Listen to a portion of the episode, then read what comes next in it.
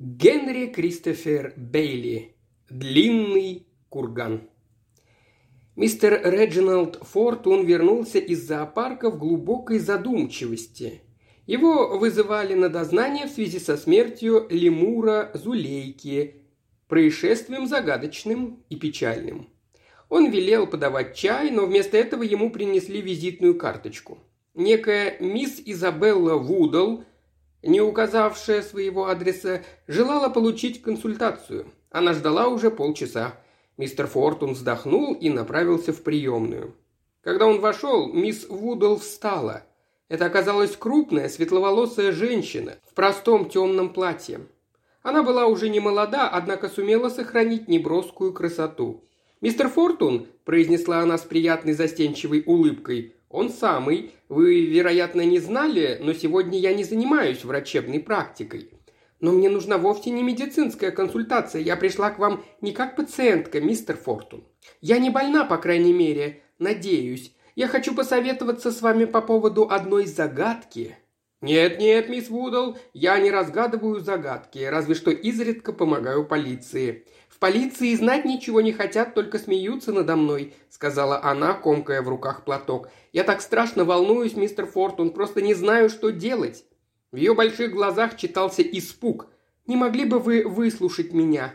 Реджиналд Фортун решил, что мог бы. Посетительница была миловидна, он открыл дверь кабинета.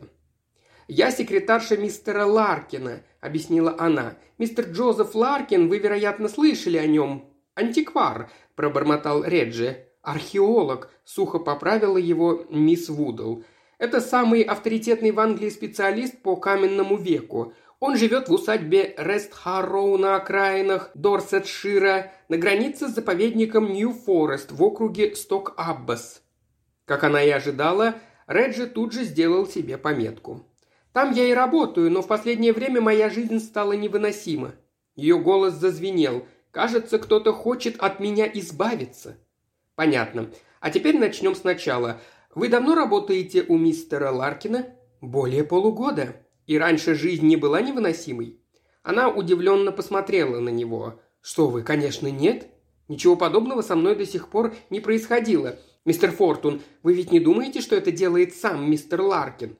«Я еще не начал думать», – ответил Реджи. «Итак, вы тихо, безбедно жили до тех пор, пока не стали секретаршей мистера Ларкина. Что же случилось потом?» Сначала, пока мы жили в Лондоне, все было абсолютно спокойно. Весной мистер Ларкин уехал к себе в Сток-Аббас. Это чудесное место, вересковые поля в окружении холмов. Мистер Ларкин давно хотел заняться изучением доисторических памятников, которые сохранились в тех местах, там множество древних развалин и захоронений. Да-да, несколько длинных курганов. Мисс Вудл сжала руки и вся подалась вперед. «Вот именно, мистер Фортун!» Тихо, но с воодушевлением произнесла она. «Мистер Ларкин собирается раскопать курган в Сток-Аббасте. Вы ведь слышали об этом?» «Боюсь, что нет», — ответил с улыбкой Реджи. «До сих пор мистер Ларкин не привлекал моего внимания». Мисс Вудл откинулась на спинку стула. «Да будьте же вы хоть чуточку серьезней!» – в раздражении воскликнула она. «Вы говорите прямо как эти безмозглые полицейские. Они только смеются надо мной, как над полоумной. Но ведь то, что происходит, это ужасно, мистер Фортун». «Может быть, вы расскажете, в чем дело?» – в очередной раз предложил Реджи. «Это трудно объяснить». Мисс Вуддл отвела взгляд, она оправила на груди платье и продолжила – Понимаете, я не могу точно сказать, что происходит, но мне кажется, кто-то желает мне зла, кто-то хочет мне навредить. За мной следят, мистер Фортун. Меня преследуют, куда бы я ни пошла». Реджи вздохнул. Такие жалобы часто приходится выслушивать терпеливым докторам и недоверчивым полицейским. «Кто вас преследует?» – устало спросил он. «Не знаю, но я уверена, что кто-то за мной наблюдает, за мной все время следят. Зачем кому-то следить за вами, мисс Вудол? Вот именно это я и хочу узнать. Она вновь сорвалась на крик.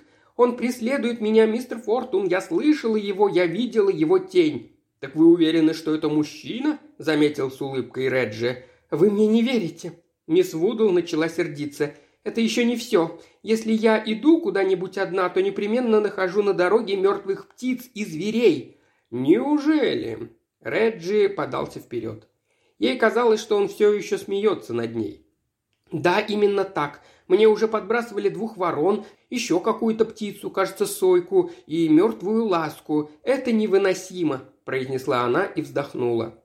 «Повышенная смертность среди животных в Сток-Аббасте», – пробормотал Реджи. «Отчего они умерли, мисс Вуддл? Господи, откуда я знаю? Они мне везде попадаются, совсем мертвые». «Да, это очень интересно», – заметил Реджи. «Мне страшно, мистер Фортун, что все это значит?»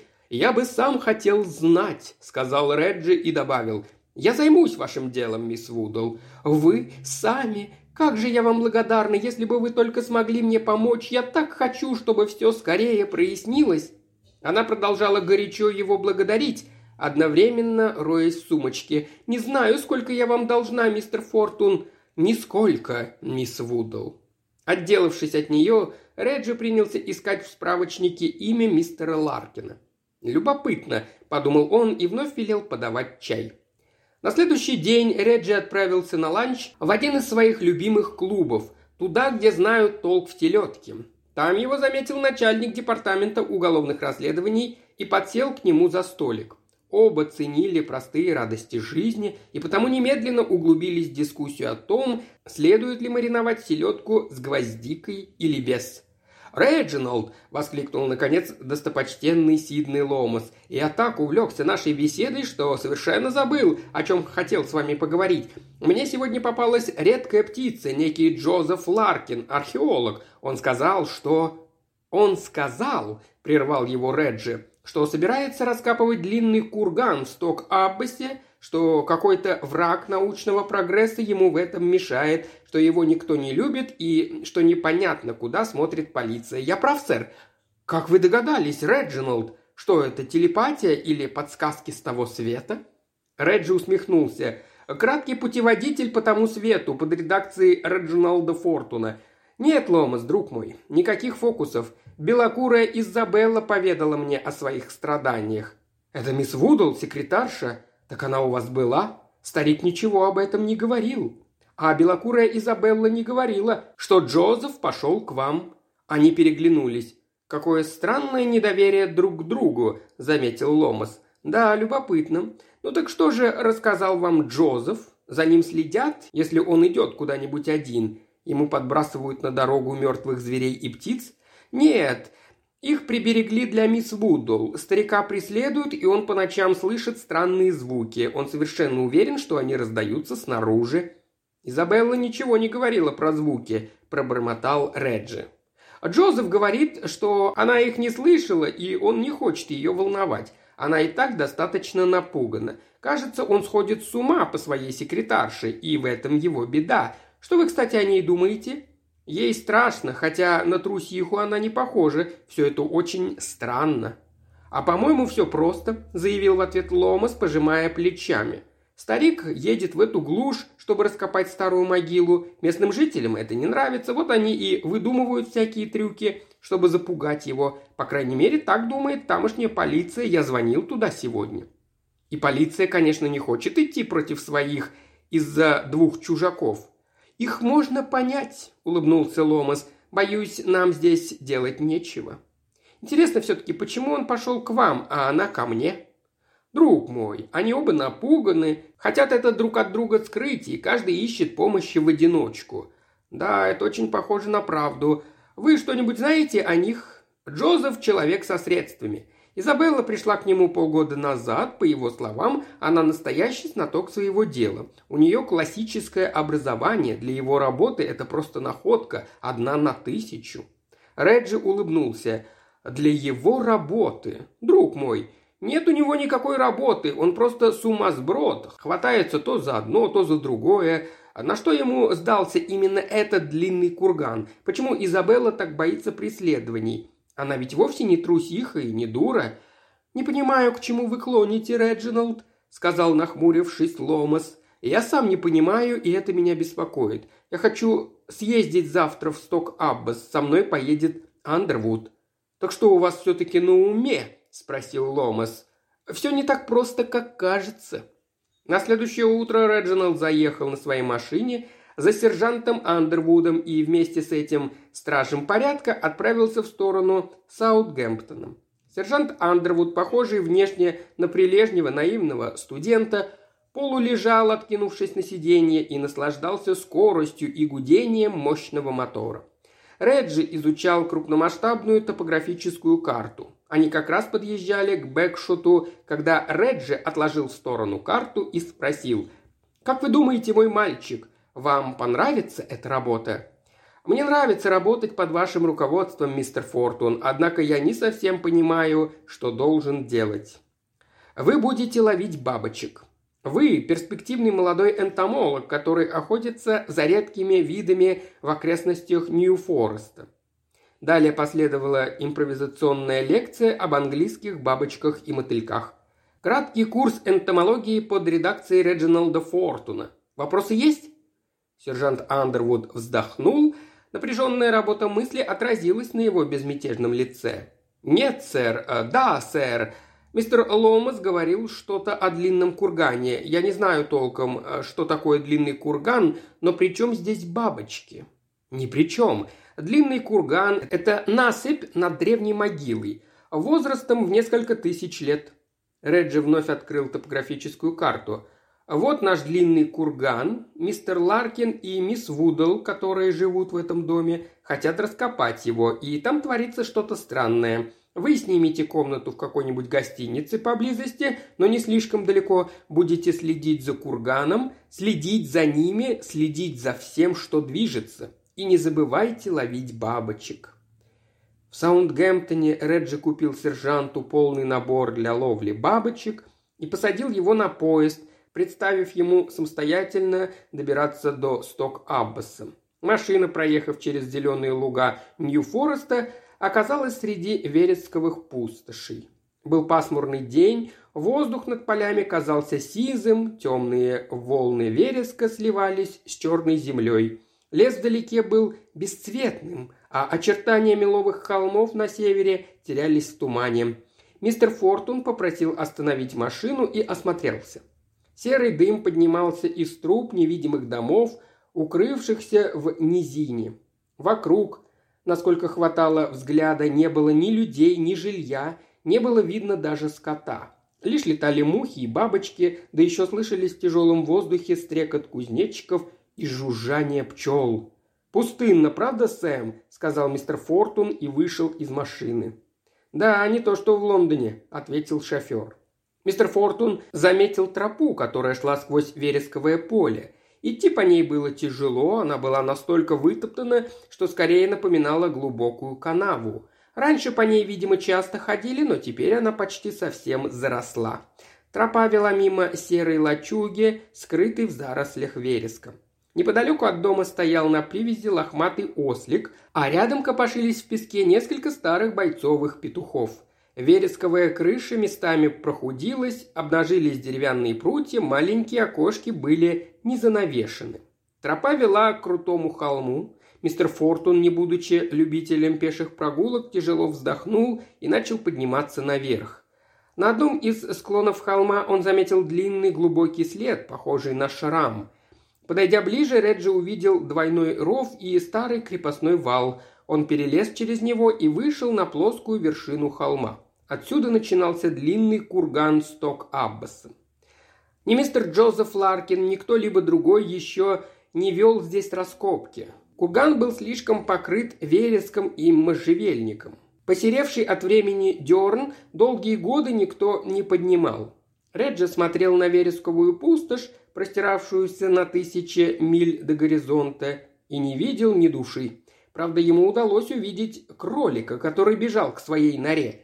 Реджи пошел в ту сторону и стал спускаться по склону. Неподалеку он увидел человека, который вязал из вереска небольшие веники и был настолько поглощен своим занятием, что не замечал ничего вокруг. «Добрый день», – сказал мистер Фортун, остановившись. «Не подскажете, как называется место там, наверху?» Человек распрямил согнутую спину, поднял голову, казавшуюся слишком большой для его маленького тела, и Реджи увидел перед собой смуглое, широкоскулое, безбородое лицо. Взгляд у незнакомца был как у затравленного зверя. «Не знаете, что это такое наверху?» – вновь спросил Реджи. «Драконий холм это! Драконий холм!» – выкрикнул тот, схватил веники и нырнул в кусты. У него были широкие плечи и короткие ноги, однако бежал он с потрясающей скоростью. Мистер Фортун поплелся обратно. Он сел в машину и поехал к мистеру Джозефу Ларкину, чей особняк, обсаженный кустами рододендронов, стоял вдали от деревни и напоминал плоскую коробку из красного кирпича. Мистера Ларкина не было дома, впрочем, как и мисс Вудл. Безлико обставленная гостиная производила унылое впечатление. Здесь не было ни одной книги, кроме «Потерянного рая» с иллюстрациями постова Дорая. Мистер Фортун поежился и принялся было расхаживать по комнате, как вдруг заметил на письменном столе каталог букиниста. Мистер Ларкин демонстрировал странный вкус в отношении книг. Он отмечал самые разные вещи. Среди прочего здесь был сборник чьих-то проповедей, детская книжка с картинками, бережливость с Майлзом, история авиации, а также кое-что из Исаака Уолтона. Книги были помечены особым образом. Одна из букв в названии была подчеркнута. Реджет задумался. Подчеркнутые буквы образовывали сочетание «скутхаи». Возможно, в каталоге были и еще такие же выделенные буквы. Тут с улицы послышались голоса, и Реджи положил каталог на место. В комнату вошел круглолицый пожилой господин, сияя улыбкой. Мистер Реджинал Фортун не думал, что буду иметь удовольствие. Вы обращались в Скотланд-Ярд, мистер Ларкин? Ах, вы от мистера Ломаса. Это очень, действительно очень любезно с вашей стороны. Его розовощекое лицо еще шире расплылось в улыбке. «Идемте в кабинет, и я вам все расскажу». Рассказывал он долго, однако ничего нового не сказал. Как раз на середине его монолога в комнату торопливо вошла мисс Вудл. «Мистер Фортун, вы сами приехали к нам. Вы так добры», — сказала она, пожимая руку Реджи и одновременно посылая улыбку Джозефу. Улыбка пришлась очень кстати. Мистер Ларкин явно был в замешательстве. «Моя дорогая, разве вы знакомы с мистером Фортуном?» – спросил он, нахмурившись. «Я слышала, что он выдающийся специалист и обратилась к нему по поводу этой невыносимой ситуации. «Но, дитя мое, вы ничего мне об этом не сказали. Я не хотела беспокоить вас, мистер Ларкин», — ответила она и дотронулась до его плеча. «Конечно, конечно, однако вам не следовало этого делать, право же, дорогая. Предоставьте все мне. Вы так добры», — прощебетала она. «Я уже все устроил», — проворковал в ответ мистер Ларкин. «Я начал с истоков. В нашем случае это мистер Сидней Ломас. А вот и наш эксперт. Тут он лучезарно улыбнулся Реджи. «Теперь, полагаю, вы все знаете, мистер Фортун?» «Не совсем», – пробормотал Реджи. «Почему вас интересует именно этот курган, мистер Ларкин?» Мистер Ларкин принялся объяснять. Это тянулось очень долго. Реджи узнал, что финикийцы жили везде и придумали все еще до начала времен. Мистер Ларкин посвятил всю жизнь тому, чтобы это доказать. Его теорию подтверждали многие доисторические памятники в разных странах. Он приехал в Сток-Аббас для того, чтобы дописать свою великую книгу «Происхождение мира» и обнаружил великолепный курган буквально у себя на пороге. Мисс Вудл очень удачно посоветовала ему. «Мистер Ларкин, боюсь, что вовсе не я подала вам эту идею», – возразила она с улыбкой. «Я не такой специалист, чтобы давать советы». «Ну что вы, моя дорогая, вы очень способная помощница. Мы решили, что как только книга будет закончена, мы примемся за раскопки драконьего холма, мистер Фортун». «С этого и начались ваши проблемы», – пробурчал Реджи себе под нос. «У вас были какие-нибудь особые причины, чтобы поселиться в Сток-Аббасте?» Мистер Ларкин посмотрел на мисс Вудл. «Я не знаю. Из всех домов, которые мы осматривали, этот показался нам наиболее подходящим, не так ли, дорогая?» «Да, самым подходящим. Видите ли, мистеру Ларкину для работы необходим покой».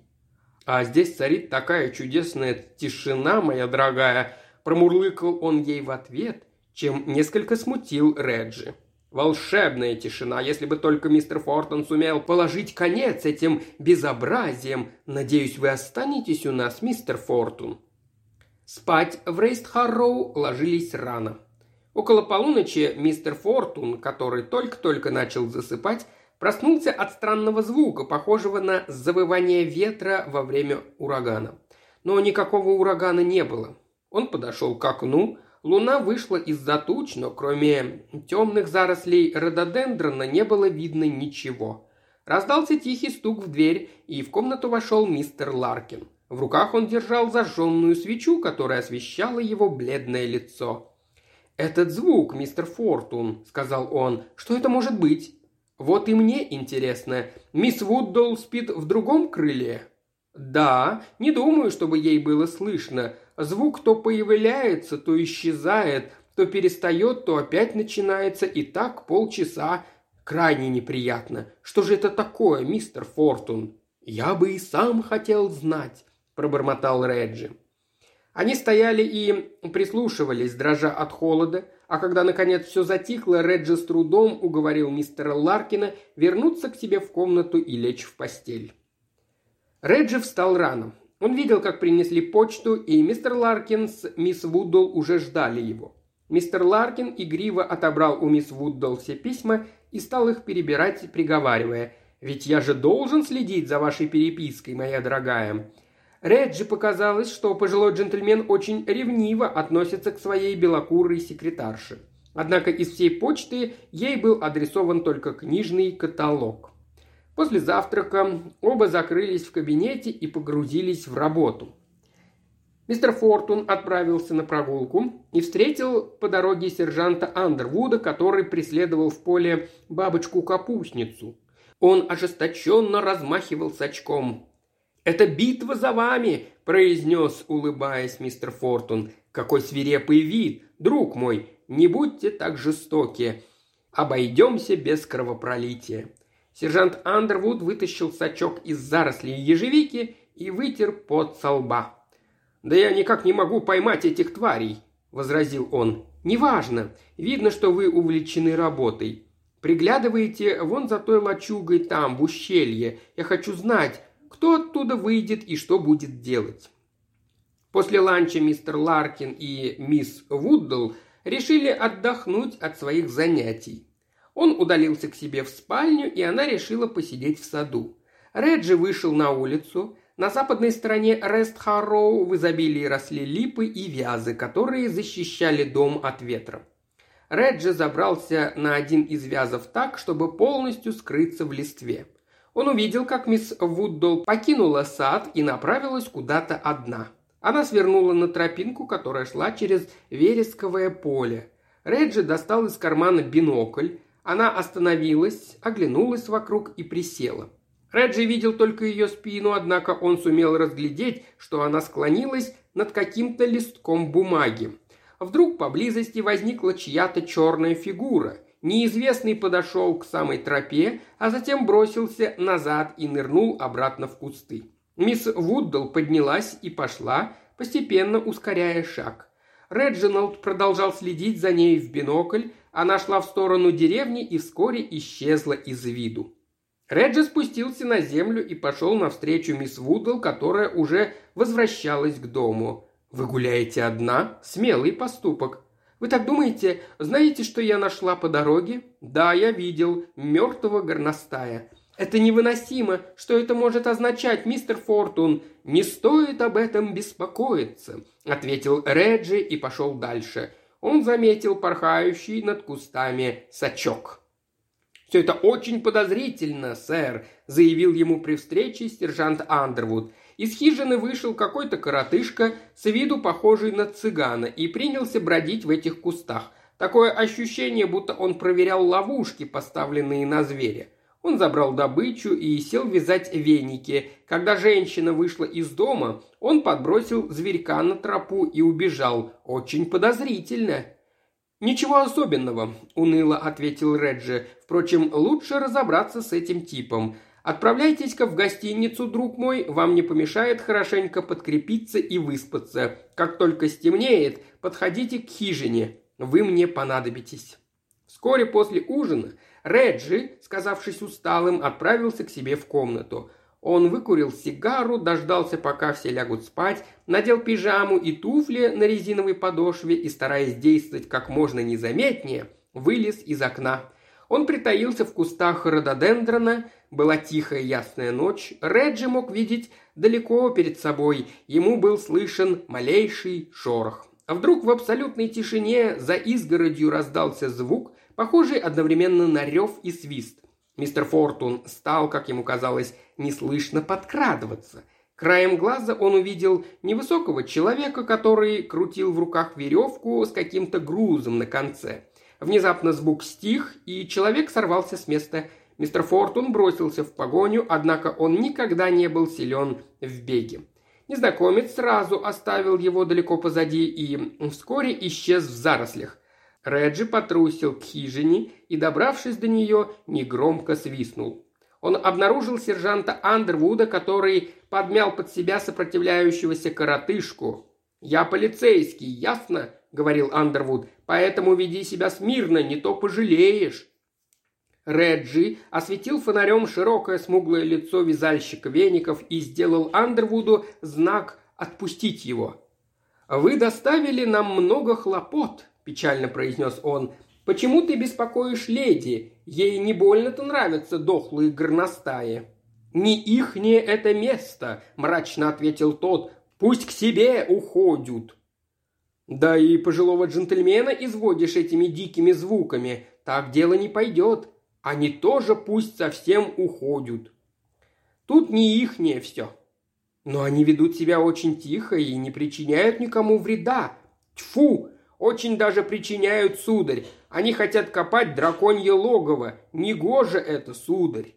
Но ведь ничего не случится, если они посмотрят, что там, в старом кургане. Ну, Джайлзу-то ничего не будет. Джайлз тут жил еще до них, до всех. Все наши жили здесь десять тысяч лет назад и еще раньше. Джайлз останется и тогда, когда их и след простынет. Никогда не суй нос в драконье логово, там смерть, сударь. «Разве на твоей памяти кто-нибудь от этого умер?» – спросил Реджи. «На моей памяти нет, но смерть там живет, это точно. Скажите им, сударь, пусть уходят отсюда и ничего тут не трогают». «Друг мой, они не причинят тебе никакого вреда. И ты не досаждай им. Больше никаких шуток, Джайлз, иначе нам придется посадить тебя за решетку». Коротышка обхватил руками колени и запричитал «Не трогайте бедного Джайлза, мы с родичами тут всегда жили, Джайлз закон уважает». «Вот именно, что не уважаешь.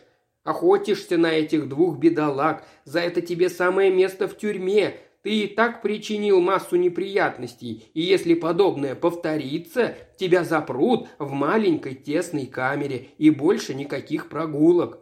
«Нет, сударь, вы же не обидите бедного Джайлза. Не обижу, если ты будешь хорошо себя вести. Я все про тебя знаю. Если у господ из Редсхарроу вновь будут неприятности, Джайлз попадет за решетку». Коротышка тяжело вздохнул. Драконье логово отомстит им за Джайлза. Не забудь, что я тебе сказал. Кстати, где та штука, которой ты так гудел?» В ответ коротышка ухмыльнулся и вытащил из кармана изогнутую деревяшку со шнуром на конце. Он стал крутить ею над головой, раздался звук, похожий на свист ветра во время бури.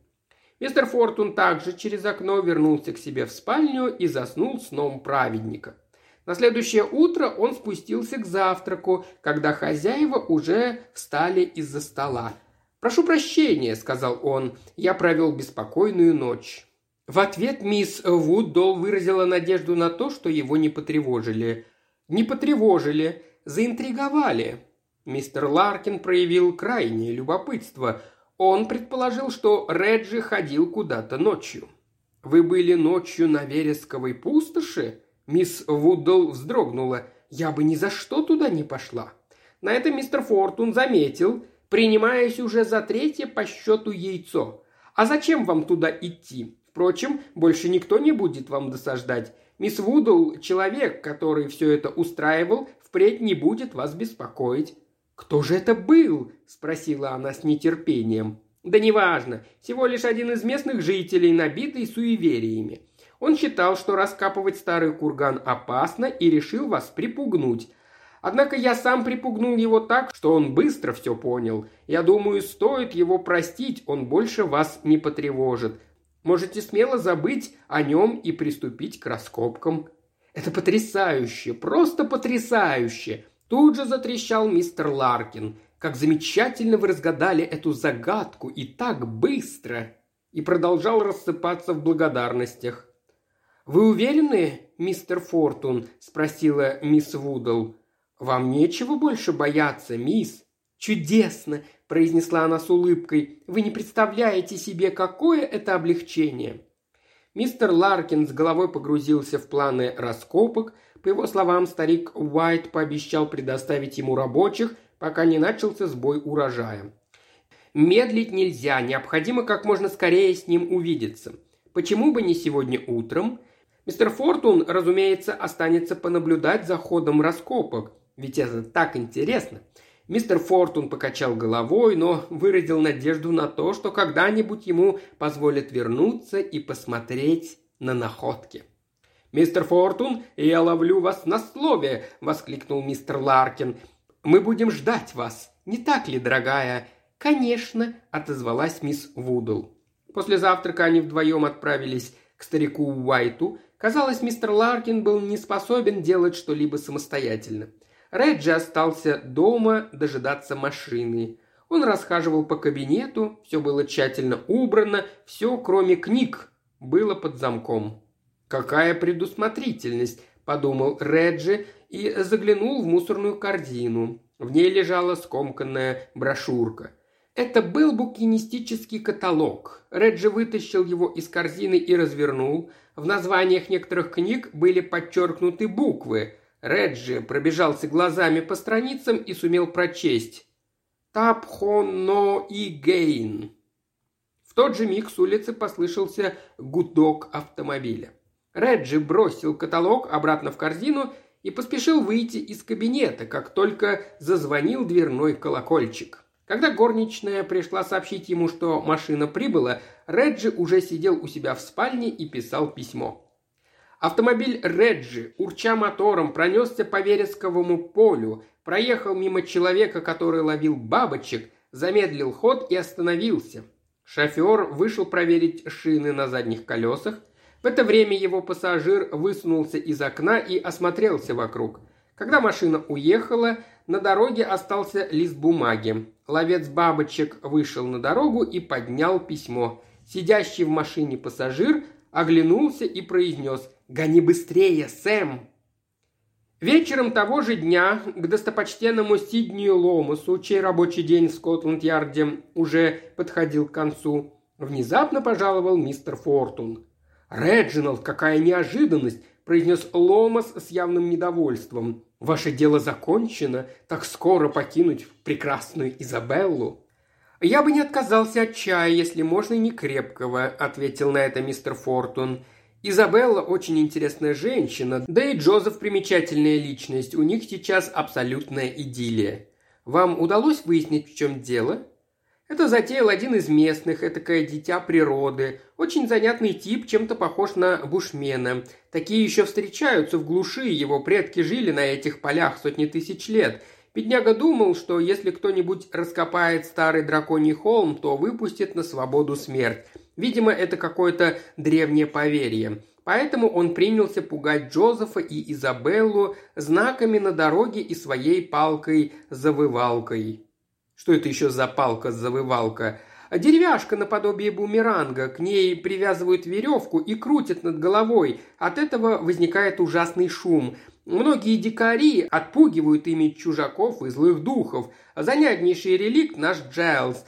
Мы поймали его с поличным и призвали к порядку. Тюрьма вызывает у него священный ужас, поэтому он пообещал вести себя хорошо. Теперь Джозеф и Изабелла смогут приступать к раскопкам. В ответ Ломас с улыбкой заметил. «Так это кто-то из местных валял дурака. «Реджинал, друг мой, мне выпало редкое счастье сказать вам, я же говорил». «Да», — ответил Реджи, допивая чай. Скажите мне еще вот что, Ломас. Почему они выбрали именно этот курган? Ведь он даже не обозначен на карте, а кругом полно других отличных курганов. Я думаю, тут дело в Джозефе и Изабелле. Я нашел у них в доме буканистический каталог. В нем были подчеркнуты буквы «Скутхаи». Возможно, было что-то еще, я не успел посмотреть до конца. Вошел Джозеф, а потом каталог исчез. «Мало ли кто делает пометки в каталоге», – заметил на это Ломас. «Да, но не всегда из пометок можно составить слово». «Слово?» «Ломас, друг мой, я думал, вы получили классическое образование». «Скутхае» по-гречески означает «скифы», а в Афинах полиция состояла из скифов. Но это невероятно. Сегодня я нашел в мусорной корзине еще один каталог. На этот раз были подчеркнуты буквы Топхоноигейн. Возможно, опять же, их было больше. На самом деле здесь два слова. Топхон Оигейн. Открывать могилу. Один из них, то ли Джозеф, то ли Изабелла, ведет с кем-то секретную переписку по поводу раскопок. Но зачем? С чего вы взяли? – возразил Ломас. «Эти двое сделали все возможное, чтобы привлечь внимание полиции. Если один из них действительно задумал неладное, то это последнее, что они стали бы делать». «Как раз этому есть дюжина объяснений», – устало ответил Реджи.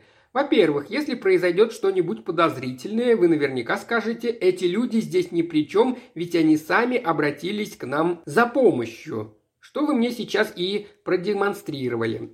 Во-вторых, предположим, что виновен кто-то один. Узнав, что другой обратился в полицию, он решил из соображений безопасности сделать то же самое. В-третьих, они были оба напуганы. Они решили, что кто-то слишком много знает и захотели это проверить. Наконец, друг мой, все, что здесь творится, так или иначе связано с этим курганом, на котором оба буквально помешаны. Они хотят провести раскопки без лишнего шума». «Очень оригинально, Реджиналд, и даже местами убедительно», – ответил нахмурившись Ломас. «Объясните мне, какая им выгода от этих раскопок, и я, пожалуй, начну вам верить». «Совершенно никакой. Это-то и интересно», – ответил Реджи. «Мой дорогой друг, у вас слишком богатое воображение». «Разумеется, нет. Я человек простой. Все необычайное действует мне на нервы. Отсюда и моя скромная слава. Но воображение, мистер Ломас, как вы могли такое подумать? Ну-ну, там видно будет, сказал вставая Ломас. Если я обнаружу, что в песке чье-нибудь мертвое тело, дам вам знать. «Отлично», – радостно ответил Реджи, не сдвинувшись с места. «Кстати, я оставил там Андервуда». «Какого черта?» Ломас уставился на Реджи и сел обратно. «И что он там делает?» «Ловит бабочек а попутно следит, куда ходят Джозеф с Изабеллой и не отправляют ли они по почте каталоги. Черт возьми, он не должен этим заниматься. Если вы хотите, чтобы их почта просматривалась, давайте обратимся к начальнику почтового отделения. Вам ли не знать этого, Фортун? Друг мой, я знаю, и сельскую почту тоже знаю. К чему эти отвратительные формальности? Не стоит шутить серьезными вещами. «Вот именно, это я и пытаюсь вам доказать», – ответил с улыбкой мистер Фортун. «Наши голубки едут в богом забытое место, которое, кажется, привлекает их только тем, что его нет на карте. Джозеф мог писать свои дурацкие книги где угодно. Интересно, это Изабелла позвала туда Джозефа или Джозеф увез Изабеллу? Их показания расходятся. Джозеф влюблен, а Изабелла кокетничает. Он ревнует, а она сама кротость. Пожив здесь некоторое время, они вдруг загораются идеей раскопать курган. Кругом полно курганов, но им подавай именно этот. На отшибе Скотт Аббаса. Далее выясняется, что они обмениваются с кем-то сведениями, настолько секретными, что их нельзя изложить в письме на простом английском языке. В одном сообщении было что-то о полиции, в другом о том, что нужно раскопать курган – по-моему, дорогой мой, здесь затевается какое-то темное дело. Но это все слишком запутано, Фортун. Почему бы, черт возьми, им не написать письма? Но зачем по-гречески? Они здесь совершенно одни, вместе разбирают почту и оба видят все письма, которые получает и отправляет другой. Однако на каталоге обычно мало кто обращает внимание. Если один из них не знает греческого, то подчеркнутые буквы так и останутся загадкой. Слово «скутхаи» ничего не сказала бы даже начальнику уголовного розыска. «Так что это, по-вашему, за игра?» «Друг мой», — ответил с улыбкой мистер Фортун, — «я начисто лишен воображения. Зато у вас в руках теперь оказались все факты, точнее, почти все. Я сделал несколько фотографий Джозефа и Изабеллы». С этими словами он положил на стол свернутую пленку. «Увеличьте изображение лиц, Вдруг кто-нибудь из ваших ребят их знает. А теперь до свидания, Ломас. Я сегодня обедаю у своей племянницы. У той, которая замужем за артиллеристом. Она всегда такая бодрая и веселая, что утомляет.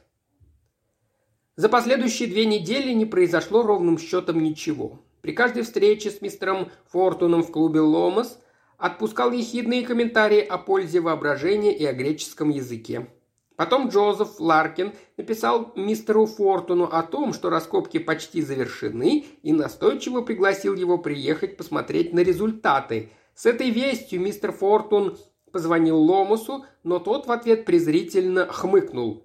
«Я поеду», — сказал на это мистер Фортун. «Хорошо, раз вам время девать некуда», — послышалось из телефонной трубки. Ответный звонок раздался три дня спустя, в тот самый момент, когда к дому мистера Фортуна подъехала машина, чтобы отвезти его в Скотт Аббас. «Алло, Фортун, вы уже собрались? Отлично, приезжайте сюда». С самого утра Ломас был в бешенстве. «Опять какая-то чертовщина из Сток Аббаса!» – крикнул он и с раздражением посмотрел на Реджи. Я, как последний дурак, поручил часть работы почтовым служащим. И вот, пожалуйста, их отчет. Букинистический каталог был отправлен в понедельник из Рестхарроу на имя некой мисс Джордж, которая проживает в Борнмуте по адресу Сент-стрит 715. Были подчеркнуты буквы А, Б, четыре раза Е, Д, Х, два раза И, Ай, и тому подобное. «Вы абсолютно правы», – заявил Реджи и зевнул. «Что вы имеете в виду? Вы сказали, как последний дурак. Совершенно с вами согласен. Почему вы не поручили отчет Андервуду? Он бы отлично справился. Между прочим, я просил его записывать буквы в нужном порядке. Но, черт возьми, мы же не можем просматривать чужую почту. Друг мой, вы слишком хороши для этого мира. Реджи взял ручку и лист бумаги. «Повторите-ка еще раз. А, Б...» Он записал. А, Б, Е, Е, Е, Г, Х, И, И, Л, М, Н, П, Р, С, С, Т, У. Затем закурил сигарету и задумался. От таких добродетельных людей, как вы, одни неприятности. Вот, пожалуйста, пресбус гамеин тхелеи. Очень интересно. Это кое-что проясняет. Что все это чертовщина означает? И чему вас только учили в школе, Ломас? Это значит, старик хочет жениться. Так я и думал. Я же говорил, что все факты у вас в руках. Помните, Джозеф говорил, что Изабелла получила классическое образование. Не то, что вы, Ломас. Это она пишет сообщение. Она поймала Джозефа на крючок. Теперь все ясно. Передайте своим драгоценным почтовым служащим, чтобы они впредь соблюдали порядок следования букв. Я не собираюсь в угоду вашей совести заниматься расшифровкой криптограмм. И отправьте кого-нибудь попроворнее к этой мисс Джордж, которая живет в доме 715 на Сент-стрит. Я уезжаю в Сток-Аббас. Они раскопали курган. Кстати, что там со снимками? Мы их увеличили, никто не знает этих людей. Полиции они неизвестны? Ну-ну, Сделайте фотографию мисс Джордж. Желаю удачи, Ломас». Вечером того же дня мистер Фортун стоял вместе с Джозефом и Изабеллой на драконьем холме. Шестеро рабочих, сверкая улыбками, отдыхали, опершись на лопаты. Высокая насыпь кургана исчезла, остались только отвалы серого песка и среди них кромлех, сооружение из четырех камней, три из которых стояли вертикально и поддерживали плоский четвертый. Под этим камнем, словно под столом, лежал скелет. Реджи опустился на колени и взял в руки череп. «Подлинная древность», – произнес он со вздохом облегчения. «Он похож на обезьяну», – заметила мисс Вудл и вздрогнула. «Я бы не сказал», – возразил Реджи. «Я убежден, что он был финикийцем», – заявил мистер Ларкин. «О, Господи, только не это!» – воскликнул Реджи. Его совершенно не интересовала теория мистера Ларкина о том, что все старое непременно должно быть финикийским. Своей вытянутой головой, широкими скулами и коротким крепким туловищем обитатель кургана в свое время, должно быть, напоминал скорее Джайлза, жившего в лачуге среди холмов. Возможно, это его предок. Пять тысяч лет назад род вязальщика веников владел этими местами. Мистер Ларкин, тем не менее, продолжал рассказывать о финикийцах. «Да, да, это очень интересно», – пробормотал устало Реджи и поднялся с колен – «Бедняжка!» – произнесла мисс Вудл, глядя на покойника. «Ему, наверное, так одиноко». «Дорогая, какие забавные мысли живут в вашей головке», – ласково ответил мистер Ларкин. Они отправились обратно в Рейст-Харроу, и по дороге мистер Ларкин принялся вновь доказывать, что это скелет финикийца, что подобная находка – особая радость, и что он передаст скелет в дар Британскому музею. И Реджи скучал. Это состояние длилось все время, что он жил в Рест-Харроу, когда мистер Ларкин не рассказывал о финикийцах и, что было еще хуже, не зачитывал вслух отрывки из своей новой книги «Происхождение мира», он ухаживал за мисс Вудл. Эти ухаживания были слащавы до отвращения. Ничего таинственного с парочкой больше не происходило. Великая книга опубликована, курган раскопан. Мистер Ларкин собирался написать об этом небольшую брошюру, а затем закопать курган, жениться на мисс Вудл и увезти ее в Южную Африку, чтобы там найти многочисленные следы финикийцев. Реджи пожелал им счастья и, как только приличия позволяли, уехал обратно в Лондон.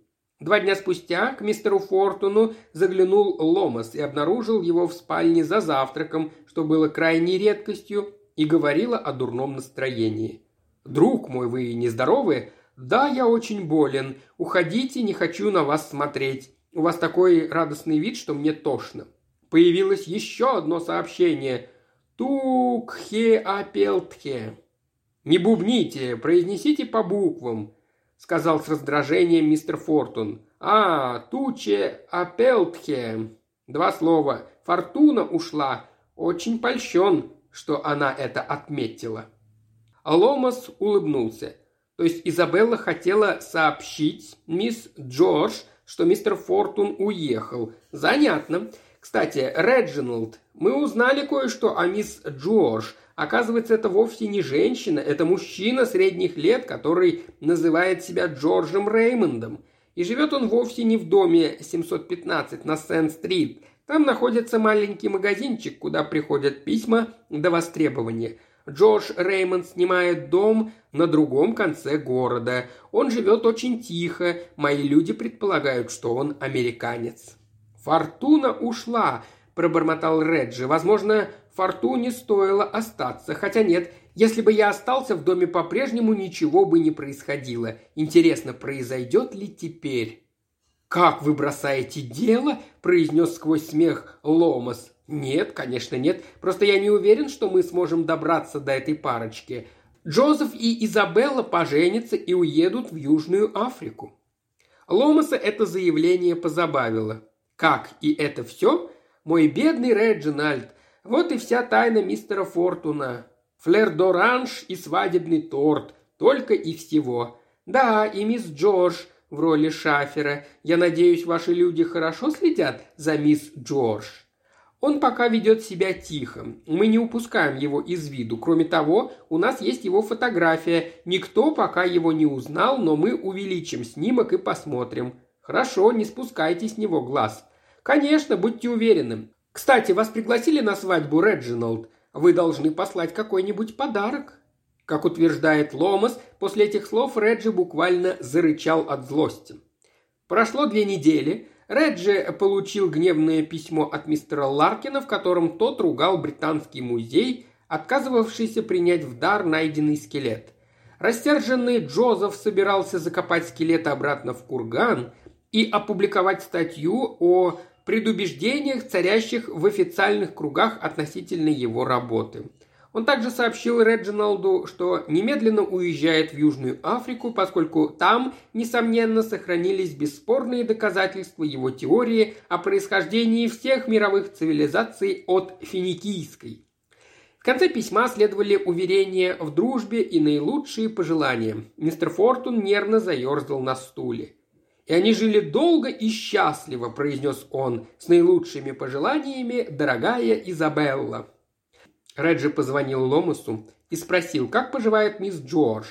«Спасибо за вопрос, но, боюсь, мне нечем вас порадовать», – ответил тот. «Джордж живет тихо, как старая дева. Простите, что вы сказали?» «Я сказал проклятие».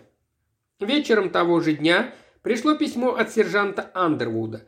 Он пожаловался на то, что в Сток-Аббасе больше нечего делать. Курган закапывают, прислуга уезжает из Редсхарроу, Мистер Ларкин и мисс Вуддл собираются завтра сочетаться светским браком и послезавтра отплывают из Саутгемптона. Мистер Фортун провел бессонную ночь. На следующее утро, когда он сидел в библиотеке одного из наискучнейших клубов, изнывая от беспокойства, раздался звонок из Скотланд-Ярда. Ломас совещался с суперинтендантом Беллом. Чеканя каждое слово, Ломас сообщил – они упустили Джорджа Реймонда Фортун. Сегодня утром он выехал с чемоданом из Борнмута в Саутгемптон. Он оставил чемодан в камере хранения и зашел в большой магазин. С тех пор его никто не видел. Когда наши люди поняли, что он исчез, они вернулись на станцию. Его чемодана уже не было. «Ах, вот как!» – сказал на это мистер Фортун. «И это при том, что вы там были и следили за ним», – произнес он с улыбкой. «Что же теперь делать?» Проследите, чтобы Джордж Реймонд не отплыл на одном из кораблей в Кейптаун. Уже сделано? Что-нибудь еще? Дайте мне расписание поездов, велел мистер Фортун. Я поеду обратно к длинному кургану. Боже милостивый! воскликнул Ломас. Когда сумерки спустились на Вересковую пустошь, Мистер Фортун и суперинтендант Белл остановили нанятую машину в миле от Сток-Аббаса и стали пробираться в темноте через поле. Когда они подошли к живой изгороди вокруг Рест-Харроу, из заросли можжевельника прямо за ними послышался тихий голос. «Я получил вашу телеграмму, сэр, все в порядке. Они поженились сегодня утром, сейчас оба в доме. Прислуга уехала, здесь больше никого. Реджи присел рядом с сержантом Андервудом. А посторонние здесь не появлялись? Кажется, я видел, как кто-то направлялся в сторону кургана. Это было совсем недавно. Проберитесь туда тихонько и не показывайтесь. Сержант Андервуд растворился в ночной темноте. Белл и Реджи заняли свои наблюдательные посты и принялись ждать. Звезды постепенно бледнели на темном небосклоне, двери Рестхарроу приоткрылись, выпустив полоску света. Послышались голоса. «Прекрасная ночь!» – воскликнул мистер Ларкин. «Самая прекрасная из всех ночей!» – ответила миссис Ларкин. Они вышли на улицу.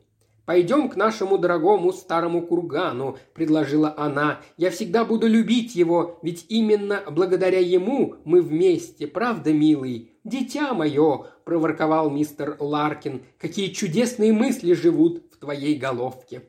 Они отправились в путь рука об руку. Следом за ними на почтительном расстоянии шли Реджи и суперинтендант Белл. Дойдя до склона холма, который казался белым в тумане, Миссис Ларкин остановилась и сказала «Замечательное место, как же здесь хорошо. Я думаю, старый финикиец был счастлив, не правда ли, Джозеф, милый?» Тут из-за спины милого Джозефа показался какой-то мужчина и что-то прижал к его лицу. Не было ни борьбы, ни шума. Джозеф пошатнулся, послышался шорох песка под ногами, и через несколько мгновений Джозеф уже лежал на спине, а возле него на коленях стояла Изабелла – Другой мужчина отошел в сторону и раздался стук лопаты. И тут на неизвестного набросился сержант Андервуд. Оба повалились на землю, Белл бросился наверх, чтобы схватить миссис Ларкин, которая ринулась на помощь своему подельнику, однако Андервуд уже надел на него наручники. Реджи не спеша подошел к мистеру Ларкину и снял с его лица кусок ваты. «Миссис Ларкин, как зовут вашего друга, который принес хлороформ?» – вежливо спросил он. «Вы дьявол!» – прошептала она. «Джордж, ни слова!» «О да, я знаю, что это Джордж», – произнес мистер Фортун и направил фонарь на мужчину. Сержант Андервуд ахнул. Он уставился на человека в наручниках, а затем перевел взгляд на лежавшего на земле мистера Ларкина. «Господи, которого из них я поймал, сэр?» Человек, который стоял перед ним, был точно такого же роста и телосложения, как мистер Ларкин, тоже седоволосый, гладко выбритый и в такой же темной одежде.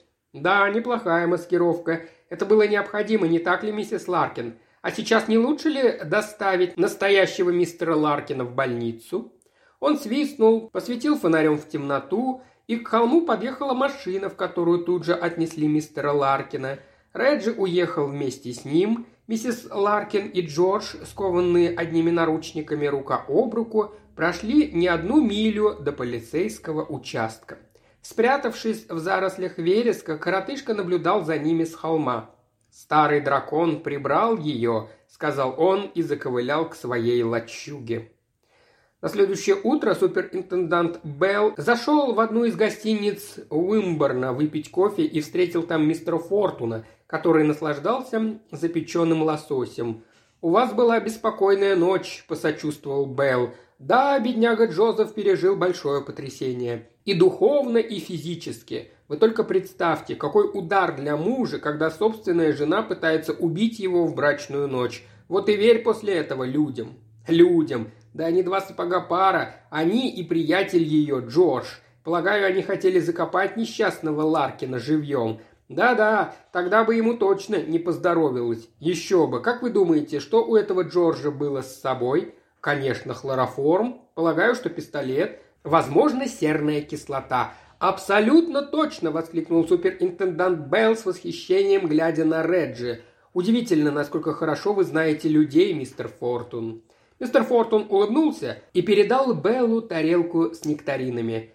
«Я знал, что они все продумали. В этом и была их слабость. Слишком много предосторожностей, но план был великолепный. Готовая могила, мягкая почва, лопата под рукой, усыпить старика хлороформом, облить серной кислотой и зарыть. В течение ближайшего столетия никто в этот курган не полезет, а если полезут, найдут внутри неизвестный труп – Никто не пропал. Вряд ли кто-нибудь признает в убитом мистера Ларкина, который, как известно, в добром здравии отплыл в Южную Африку. Джордж с Изабеллой жили бы под именами мистера и миссис Ларкин и тратили бы состояние Джозефа.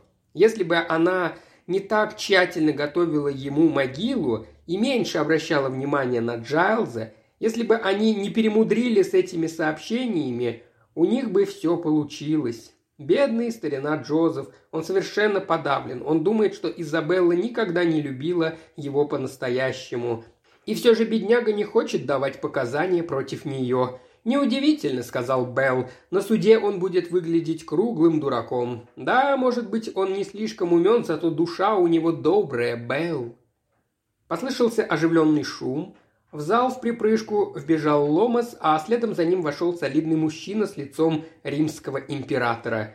«Реджинал, друг мой, примите самые искренние поздравления», – хихикнул Ломас. «Все случилось так, как вы и говорили. Блестяще распутанное дело. Познакомьтесь, это мистер Бингем Джексон из американской полиции. «Приятно познакомиться, сэр», – заявил покровительственным тоном мистер Бингем Джексон. «Вы хорошо поработали. Мы давно охотились за этой парочкой, но никак не могли их поймать». Когда мистер Джексон увидел фотографии Джорджа и Изабеллы, которые вы сделали, он потребовал шампанского, сказал Ломас. Я так и думал, что кто-нибудь должен их знать, ответил на это мистер Фортун. В преступном мире они не новички. «Совершенно верно, сэр», – внушительно кивнул мистер Джексон. «Не новички. Изабелла и Джордж э, Штульц – граждане Америки с громкой репутацией. Мы очень рады тому, что сможем увести их обратно. В Филадельфии они совершили убийство миссис Стэнтон Джонсон и украли ее коллекцию старинных ювелирных украшений. В этот раз это были морфий и подвал, одно из наших самых громких преступлений. По сравнению с ней наш Джозеф легко отделался, с удовольствием отметил мистер Фортун. Вы потребуете их экстрадиции? Разумеется, в отличие от вас, мы вовремя не вмешивались, и они успели совершить убийство на нашей территории. Вы же все время держали их на прицеле. Я хочу сказать, мистер Фортун, что я восхищен вашей работой. У вас настоящее чутье. Да, неприятные люди, задумчиво ответил Реджи. А необычные и неприятные люди действуют мне на нервы. Какие чувствительные нервы, заметил мистер Джексон.